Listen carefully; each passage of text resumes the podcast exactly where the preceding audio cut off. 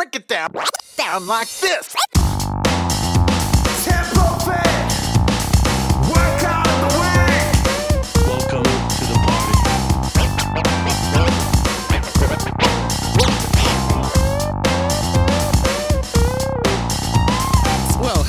Hello there, everyone. Welcome along to Tempo Fit Workout of the Week.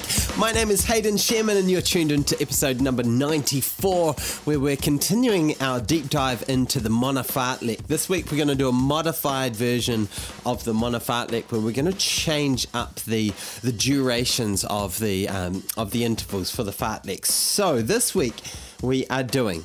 Listen close. Three times 90 seconds, four times 60 seconds, three times 30 seconds, two times 15 seconds. So three 90 second blocks at the start, then we go four 60 seconds, three 30 seconds, two 15 seconds. So it's a little bit more of a waiting. Remember, we only did two 90 second blocks last week. So it's a bit more of a waiting at the start on that more endurance stuff.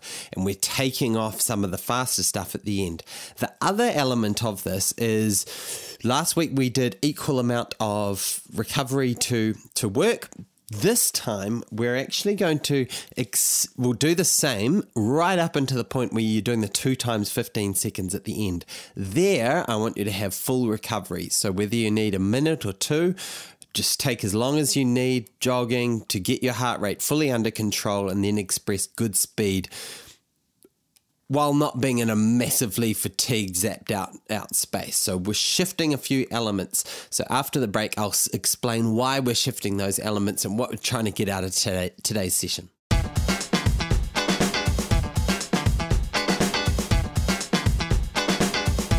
So the key elements that we're shifting is that that three times ninety seconds at the start. We're also uh, remember we did four times thirty seconds last week. This time we're just doing the, the three. So we're, we're shortening up those. So we're short doing less of the fast short stuff and doing more one extra of the the longer 90 second efforts. Now so that that immediately tells you that we're we're trying to spend a little bit more time with an elevated heart rate. We're trying to get you more more into that zone of a this is more like a VO2 max type session. 90 seconds is long enough for the heart rate to get up and and and hold it for a, for a reasonable amount of time. And in fact 90 seconds recovery when you're running quite quickly it's not actually much time to get back into um, into rolling again. So you're going to keep your heart rate pretty elevated basically until you've done those 3 times 30 seconds. Then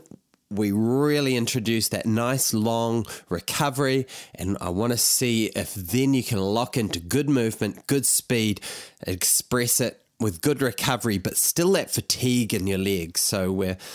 Um, in, in terms of, of how hard your, your heart and lungs are working, should be pretty recovered. In terms of how shot your body is on a sort of nervous system, just tired muscle point of view, it's going to be pretty tired. So we're looking to just recover the the um, the heart rate, the cardiovascular stuff, but still see if we can get those recruit those muscle fibers when needed when tired. So that's the reasons we're doing this, and I also want to. Um, Really crank up those 15 second efforts. I think last week I said, you know, take it up to maybe sort of mile speed for the 15 seconds. We might go a bit faster than that today. And, and if you've done a reasonable amount of, of faster running, um, look, feel free to wind it right up to what I call co- kind of coasting speed, where you're almost at max. You're, you're, you're not at max, but you're in a controlled version of max sprinting. So if you have done a lot of faster running in the last few weeks, feel free to do that at the end. Otherwise, maybe around 800 meter pace should be about right for those 15 seconds. So last week I mentioned do to do the session, the Mona fartlek on a trail or a you know off-road surface that you can replicate for the weeks to come. So this week we're going to ideally do it on the same course. We start at the same place, follow the same course, and remember where you finished last week. Now, this week's workout is going to be a bit longer because of the longer recoveries at the end. I think it's if you do about a minute 45 seconds for the recoveries, um, you'll be at about 22 minutes total for the session But today, let's follow the same course and just have a look at your watch. When you hit that 20 minute mark in the workout, have a look where you are relative to where you were last week. That'll be an interesting gauge just to see how the effort levels have changed. Um, it's not a big one, but it'll it'll give you a few little just little markers in the sand to see how see how hard you're working. Um, the other thing that I would say is really aim to feel fast in this session. Give uh, give you that full permission to feel fast. Last week was kind of the introduction to this sort of work. This week, I, I want you to just open up just a, a, tad on the throttle. Just just open up the gas a little bit to uh, to get a little bit more out of your body. Get a bit more up on your toes a bit. Hammer the the, the your feet back a little bit harder each time your, your foot goes down to the ground. So feel free to do that and especially wind it up in those last two 15 second efforts. Yeah, yeah, yeah, yeah, yeah.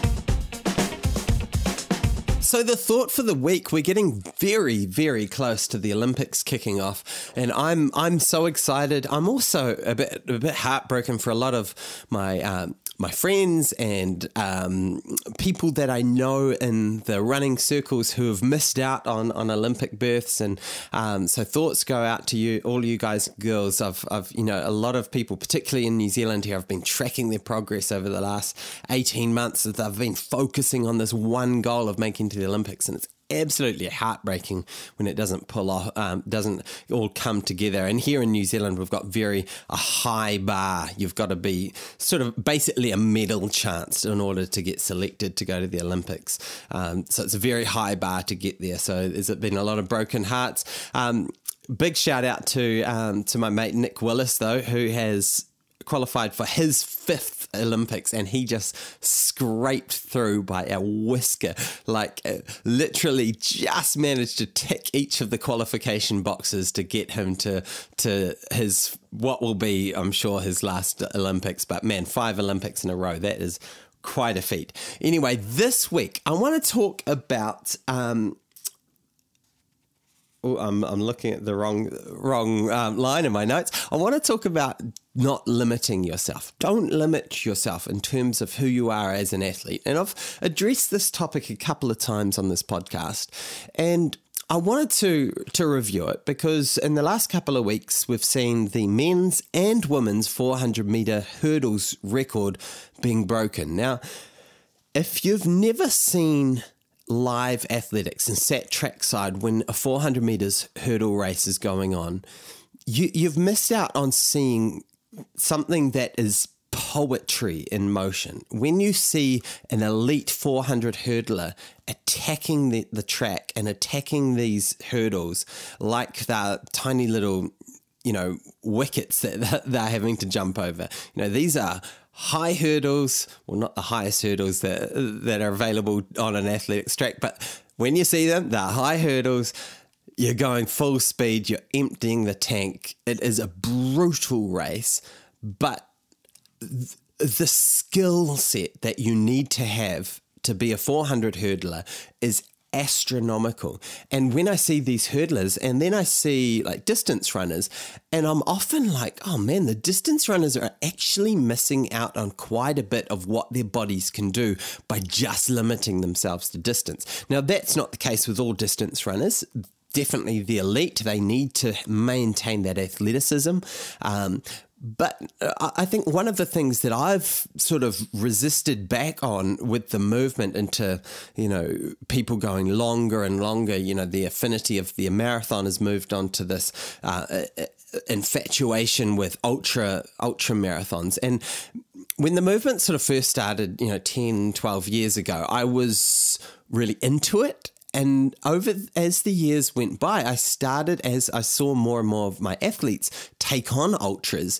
I started to push back on, on a little bit, and and you know I'm not anti anti ultra, but I'm anti just focusing on endurance, just focusing on always going longer and neglecting the other modalities of your fitness, neglecting the other really important things of your fitness that ultimately give you that longevity to continue to do ultra marathons or continue to do marathons. You know, if you take care of your ability to run fast, have power, control, agility, balance, core strength, if you maintain those things, like a 400 meter hurdler has to, then it really pays off um, in terms of that longevity and resistance to injury, all that good stuff. So, I want to break down what's involved to be a very good 400 meter hurdler and then uh, let you have the chance to have a look in your own training and your own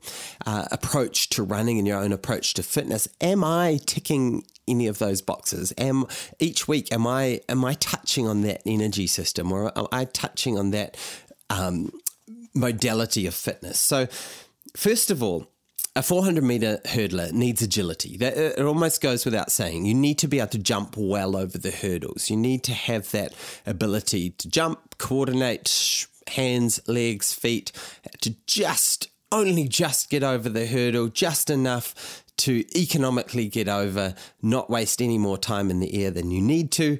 Um, but to be efficient and effective over it. So you need that agility. So that's the first thing. So in terms of us everyday runners, what are we doing in terms of agility to maintain that? Uh, you know, are we doing drills? Are we doing stretching? Are we doing that stuff that takes our, our legs and our limbs and our body through full ranges of motion and gets us out of that pattern, that just very limited range of motion that you have when you're jogging? Okay, speed and power is number two. That, that goes without saying. To be fast around the one lapper, you need speed and power. So the two world records that were broken, the men's by Karsten Warholm, uh, 46.70. That is ridiculous ridiculous. To keep uh, to give you a bit of an idea that would i'm pretty sure this year would have won the new zealand 400 meter flat national champs while still running over hurdles. It is insane. 46.70 and equally insane is Sydney McLaughlin's the American, um, who's only like 21, I think. Um, she ran 51.90, first woman under 52 seconds incredible time. So you need to be able to run fast and combine that with that that agility. And so again, I ask you that question: When was the last time you ran fast? This session we're doing today gives you a good little taste of it. But look, I think every day, aside from doing a workout, um, not every day, every week, aside from doing a workout, you should be doing a session where you open the legs up, get yourself running fast. So we call those sessions stride sessions. Every runner should be doing them on a regular basis. Um, a weekly basis, I, I, should say. Sometimes you do them more, sometimes you do them less, depending on on where you're at, injury things, all, that. Okay, the third thing that a 400 meter hurdler needs is endurance, and so most of you listening to this will be well versed in the endurance world. Um, it's the same for a 400 hurdler; they need to have really good endurance. They'll need to do a lot of that aerobic conditioning to um, to to fuel their body in that last brutal last 100 meters to get the oxygen where it needs to go. Although, you know, it's, it's flat out uh, running sort of 98, 99% of, of full noise, they still need to be able to get their heart and lungs doing what it needs to do to get energy to where it needs to be. So, endurance is still a big one for the 400 hurdler you guys, you're already into I'm preaching to the converted with that one. Number four is mental strength. The mental toughness that you need to even contemplate doing the 400 hurdles is, is ridiculous. Um, but the mental toughness that to hold on as you come off that last bend is absolutely massive.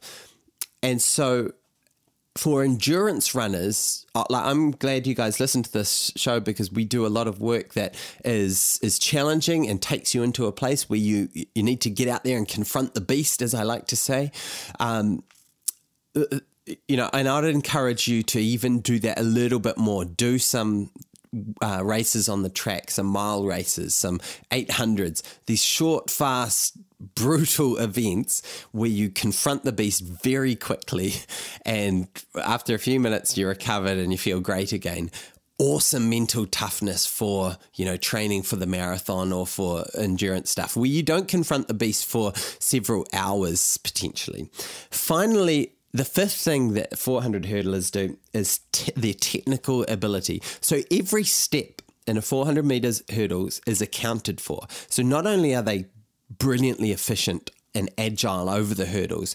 But between the hurdles, with the start, the number of steps they take to that first hurdle, which leg they jump off, which leg they they they're landing on, um, the number of ta- steps they take, and then usually about on that second bend they'll switch to a different stride pattern uh, between the hurdles, and so every step's accounted for. Technically, they've really now dialed it in, and so we can really learn from that as endurance runners. How can we dial it? In? You know, how how can we dial in and learn more about our bodies, learn more about how to get the most out of ourselves, learning to study courses that we're going to be racing on, or uh, interpret um, our Strava data or our heart rate data, understand what's going on with our body, understand how it, how it responds to different food or nutrition, um, all that stuff you can dial in technically. So there's some tips what we all as endurance runners can learn from 400 meter hurdlers agility, speed and power, endurance, mental strength, and technical brilliance.